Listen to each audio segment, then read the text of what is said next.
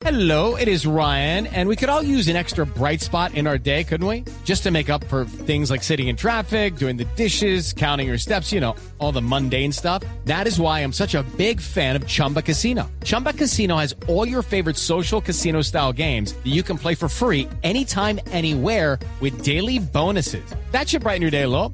Actually, a lot. So sign up now at chumbacasino.com. That's chumbacasino.com. No purchase necessary. BGW. Void were prohibited by law. See terms and conditions. 18 plus. Uno de los capítulos más sonados de los últimos tiempos en materia de corrupción lo protagonizó Odebrecht. Confesó en Estados Unidos haber pagado millonarios sobornos a muchos políticos y también a muchos empresarios en toda América Latina para ganar licitaciones, para ganar eh, proyectos y ha generado todo un escándalo que hoy incluso mantiene a Brasil en una situación eh, política incierta. Estamos a menos de 24 horas de la segunda vuelta presidencial y en Brasil podría llegar a la presidencia Jair Bolsonaro, un hombre de extrema derecha, un nostálgico de la dictadura, impulsado por el desprestigio que acompañó al PT, al Partido de los Trabajadores, envuelto en el escándalo Lava Jato y todo lo demás, que vincula y salpica a Luis Ignacio Lula da Silva y a muchos otros dirigentes de ese país. Pero Odebrecht no solamente tocó con su corrupción a Brasil, tocó a Perú, tocó a México, a Venezuela y a Colombia. Odebrecht está intentando cambiar su imagen y está intentando volver a la carrera, volver a el mundo de los negocios. De hecho, nunca lo ha dejado de hacer en Brasil y está en Colombia una de sus eh, representantes, tratando de demostrar que se está pasando la página y tratando de permitir que la empresa siga trabajando en nuestro país. Margarida Smith es la directora global de cumplimiento de Odebrecht Ingeniería y Construcción y es un gusto que esté con nosotros hoy en el radar. Margarida, muchas gracias por estar con nosotros. Muchas, gra- muchas gracias a ustedes por la oportunidad de comunicar eh, los cambios que está haciendo la compañía. Y me gustaría empezar por eh, decir que la compañía, más que los cambios, eh, tiene la intención de reconocer, reconoce sus errores y tiene la intención de eh, pagar por todos estos errores en las, las jurisdicciones donde actuó ¿no? de manera no ética y se está esforzando para hacer los acuerdos en todos estos países de manera amplia y restrita y que cubra eh, de, de tal manera que tengamos eh, que se pueda eh, mover para el futuro, no virar la página. Mm. Margarida, Odebrecht reconoce errores o admite que se cometieron delitos al tener detrás escándalos de corrupción, de pago de sobornos, de pago de coimas. Sí, eh, creo que los dos, ¿no? Eh, no, no nos escondemos, eh, dimos la cara en todas las jurisdicciones y eso dice mucho de la intención eh, que aunque cometemos errores o delitos, eh, es una compañía que tiene 70 años, ¿no? Y no es una compañía solo hecha de errores, es una compañía hecha de muchas cosas buenas, de, buen, de empleados que trabajan ahí desde que se graduaron en la, en la universidad, de proyectos de mucha calidad. ¿Por qué Odebrecht terminó metido en esa espiral de corrupción que, hemos conocido? ¿Por qué termina incluso teniendo un departamento dedicado al pago de sobornos? ¿Por qué termina eh, pagando a los dirigentes políticos de uno y otro partido sin importar su bandera eh, para garantizar que iba a ganar las licitaciones? Yo creo, no estaba ahí cuando todo eso pasó, pero yo entiendo que es mal eh, ¿no?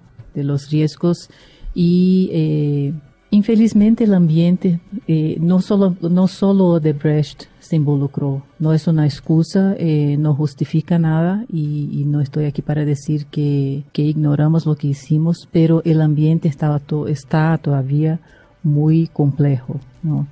Yo creo que fue una mala decisión, muy mala decisión. Eh, lo que usted me quiere decir es que es normal en el mundo empresarial que se paguen sobornos, que se paguen coimas para acceder a los contratos. Mire, no estoy diciendo eso, eh, estoy diciendo lo que está en todos los periódicos, ¿no? Que el ambiente empresarial eh, es muy complejo.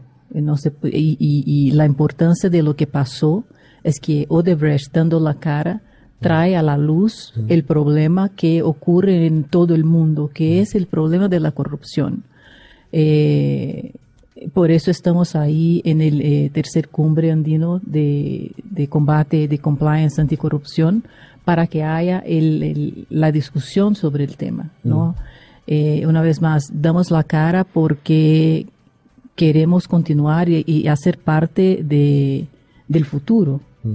Creo que la corrupción es una cosa que no pasa solo en Brasil, no pasa solo en Latinoamérica, eh, es un reconocimiento eh, mundial. ¿no? Hay, por ejemplo, índice de corrupción mundial eh, que está manejado por la Transparencia Internacional y, y eso, solo eso es un, un reconocimiento que es una cosa que, que, que toca a, a todo el mundo. ¿Y eso justifica la actuación de Odebrecht? No, por supuesto que no. Por supuesto que no. Como le dije, eh, cometimos errores, ¿no? Hubo, hubo, hubieron malas decisiones eh, que estamos intentando arreglar o trabajando fuerte para arreglar. ¿Quién tomó esas malas decisiones en Odebrecht? Bueno, yo no estaba ahí, no creo que sea una cosa de una persona, un grupo de personas que no están más y que tengo certeza están pagando muy caro por todo eso, ¿no? ¿Pero Marcelo Odebrecht ya no está en la empresa? No, ¿No tiene acciones? ¿No tiene ninguna responsabilidad en Odebrecht? no tiene responsabilidad administrativa, siempre eh, será eh, accionista de la compañía, ¿no? Porque es parte de la familia. Él pagó prisión por, por este caso en Brasil. Sí, 19 años. ¿no?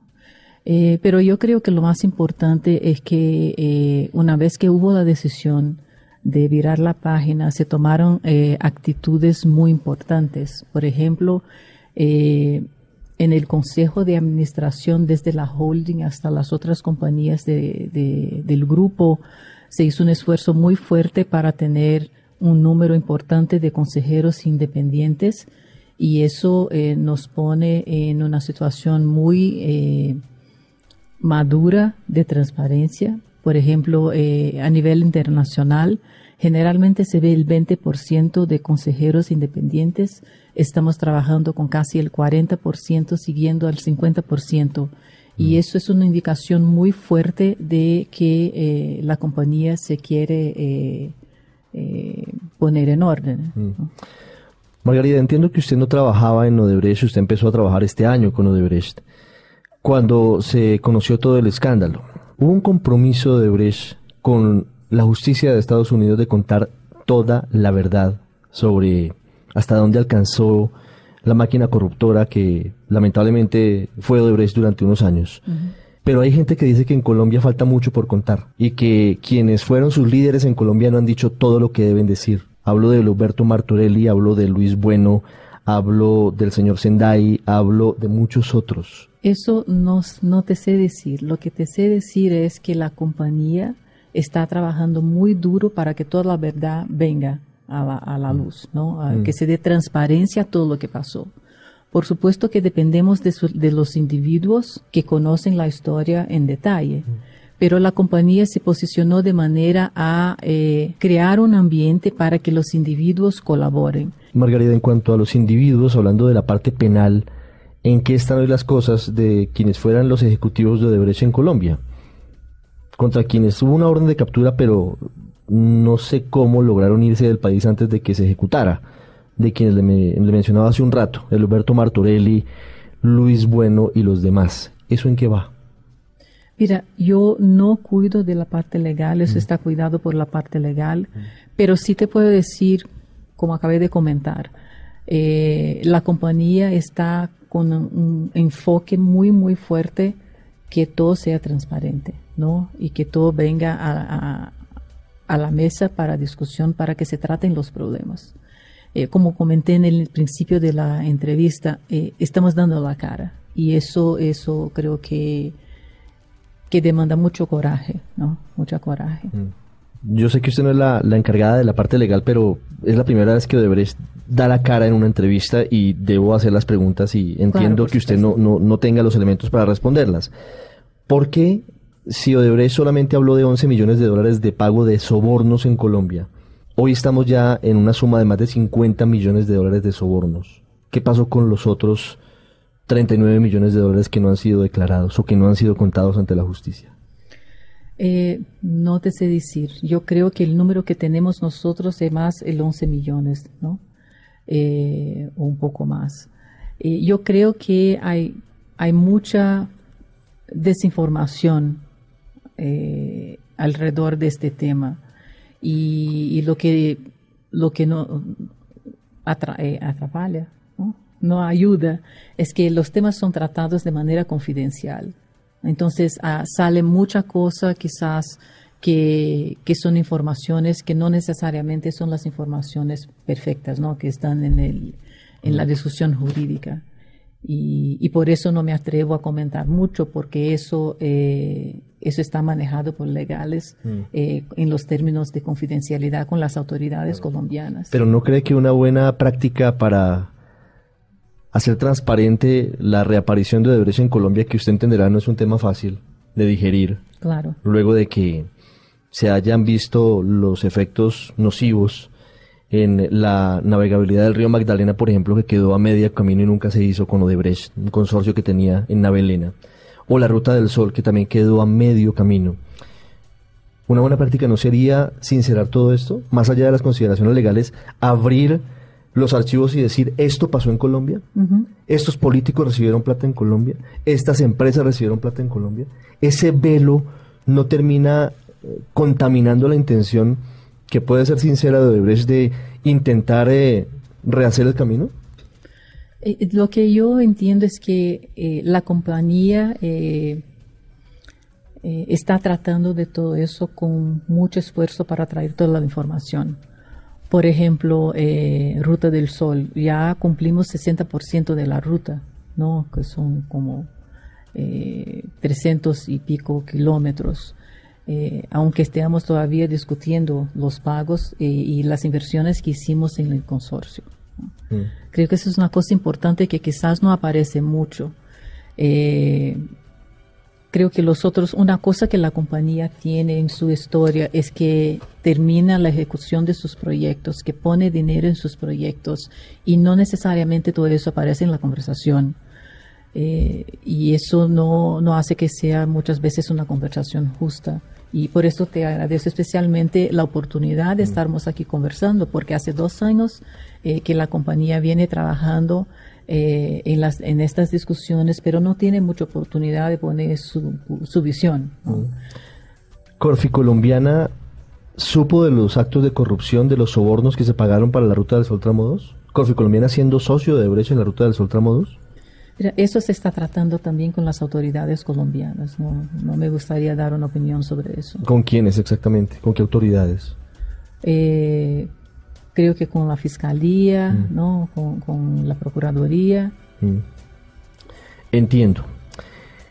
¿Odebrecht quiere volver a trabajar en Colombia? Sí, por supuesto. Quiere volver a trabajar en Colombia. Eh, sé que Colombia tiene mucho enfoque en infraestructura, que el gobierno colombiano eh, puede utilizar o debe de utilizar de las mejores competencias de todas las compañías que las pueden prestar y sé que Odebrecht es una de ellas.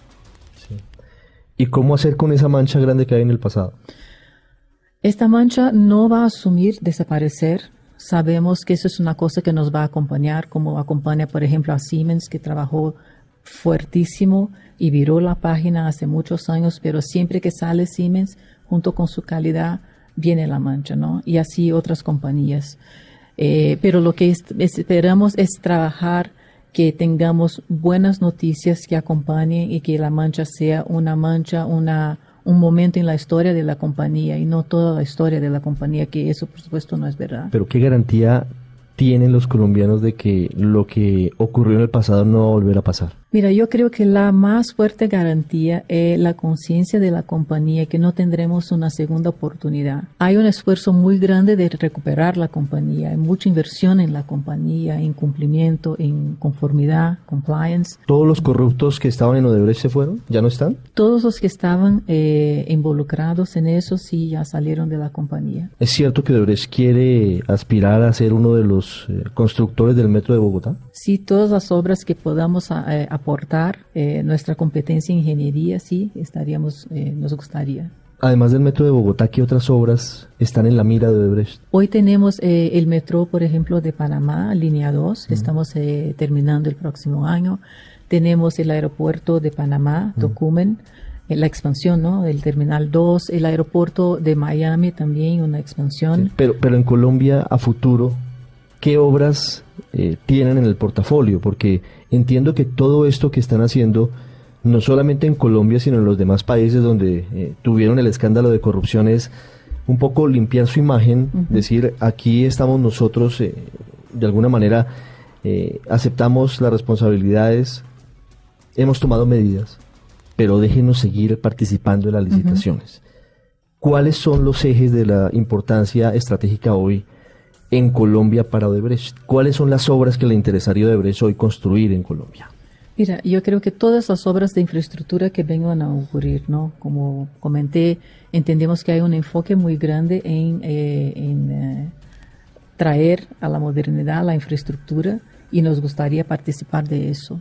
Si ves que ganamos obras en, por ejemplo, en la jurisdicción como la americana, eh, donde firmamos el acuerdo en 2016 y ya estamos ahí trabajando sin ninguna eh, eh, limitación, ¿no? Entonces, espero que podamos participar de todas las obras donde podamos aportar la calidad de ingeniería de Odebrecht. No te sé decir nombres específicos, ¿no? Pero cualquier obra donde podamos ayudar. Yo le preguntaba por el Metro de Bogotá porque va a ser la obra más grande de infraestructura que se construya en Colombia y estamos muy cerca de la apertura de esa licitación. Y algunos periodistas que han seguido el caso y la pista Lavallato dicen que Odebrecht hoy intenta lavar su imagen en Colombia porque le interesaría participar en esa licitación en particular. ¿Eso es cierto? No, no. Yo creo que Odebrecht eh, trabaja en limpiar su imagen porque quiere continuar trabajando en los países donde estamos y en otros también, ¿no? Eh, nuestro futuro no está limitado al metro de Bogotá. Nuestro futuro está como queremos estar vivos 70, 140 años hacia adelante. Mm. Y por eso limpiamos nuestra imagen. Por supuesto que ojalá podamos participar del metro de Bogotá, nos daría mucho honor. Eso sería como un marco para nosotros, todo lo que pasamos eh, y, cumplimos nuestra palabra, viramos la página y, el país nos aceptó de nuevo, ¿no? En una obra tan importante pero eh, la abrangencia del cambio es mucho más grande que, aunque sea una obra muy importante, es mucho más grande que, que una obra, ¿no? Sí. ¿Y tienen el músculo financiero, por ejemplo, hoy para financiar una obra como esas que cuesta 14 billones de dólares? ¿Eso pueden ser 5 mil millones de dólares? Sí, eh, eso es una cosa que por supuesto hoy es mucho más difícil que hace un par de algunos años antes de nos involucrarnos en, la situación esa, ¿no? Mm. Pero yo creo que ya demostramos que hay eh, parceros, incluso parceros financieros que creen en Odebrecht y, y levantamos eh, financiamientos. Claro que hoy tenemos mucho más trabajo en eso que teníamos en el pasado, porque tenemos que demostrar las cuestiones de compliance, que realmente hicimos los cambios y, y, esas son conversaciones que hoy son mucho más en detalle de lo que eran eh, antes de todo eso pasara. Pero sí, hay, hay compañías que tienen apetite para inversionar en Odebrecht. ¿Hoy Odebrecht podría licitar en Colombia? Yo creo que sí, no hay ningún impedimento todavía, ¿no? Yo creo que parte del acuerdo es que no tengamos impedimento y que podamos continuar a trabajar. ¿De cuál acuerdo me habla? De lo que estamos discutiendo con las autoridades colombianas. ¿Con qué autoridades están discutiendo y cuáles son los términos de ese acuerdo? Eh, los términos están todavía confidenciales, ¿no? Y, están con, con la, el área de, de legales. Mm. Eh, no te sé decir los detalles. Mm. ¿Y con qué entidades del gobierno nacional están ustedes discutiendo eso? Yo creo que las entidades que tienen mandato, ¿no? Con la Fiscalía, con la Procuraduría, mm. son las entidades que tienen mandato para discutir el acuerdo. ¿Cuál es la multa que hoy pagaría Odebrecht en medio de esa negociación que ha ofrecido pagarle a Colombia para que pueda seguir trabajando en el país? No sé si esa es una información que, que puedo compartir, pero sé que eso sí estamos exactamente en el momento de discutir la multa. Se habla de 90 millones de dólares. ¿Esa es la cifra? No sé. ¿Por qué no nos puede adelantar la cifra? Porque, primero, porque no estoy a cargo de esta discusión. Mm, mm. Segundo, porque entiendo que está bajo confidencialidad. Mm. ¿Cuándo se espera luz verde en torno a esa negociación? Bueno, yo espero que cerca, ¿no? Que luego, que pronto. Eh, pero entiendo que si estamos eh, discutiendo la multa, que eso no tardaría mucho. ¿Estamos hablando de semanas o de meses? No sé, no te sé decir. Eso depende de, de los marcos legales y de cómo será conducida la conversación. Margarita Smith con nosotros. Yo quiero agradecerle porque usted eh, ha venido a Colombia, está con la intención realmente de, de hacer, de plantear la idea de que Odebrecht ha cambiado la cara y está por primera vez hablando de frente con los colombianos. Y eso es muy valioso porque hay muchas dudas todavía acerca de lo que fue eh, la actuación de, de esa empresa en Colombia. Muchísimas gracias por haber No, estado con nosotros. aquí en Gracias a usted y esperamos demostrar a Colombia y los, a los colombianos que eh, realmente el cambio es de verdad.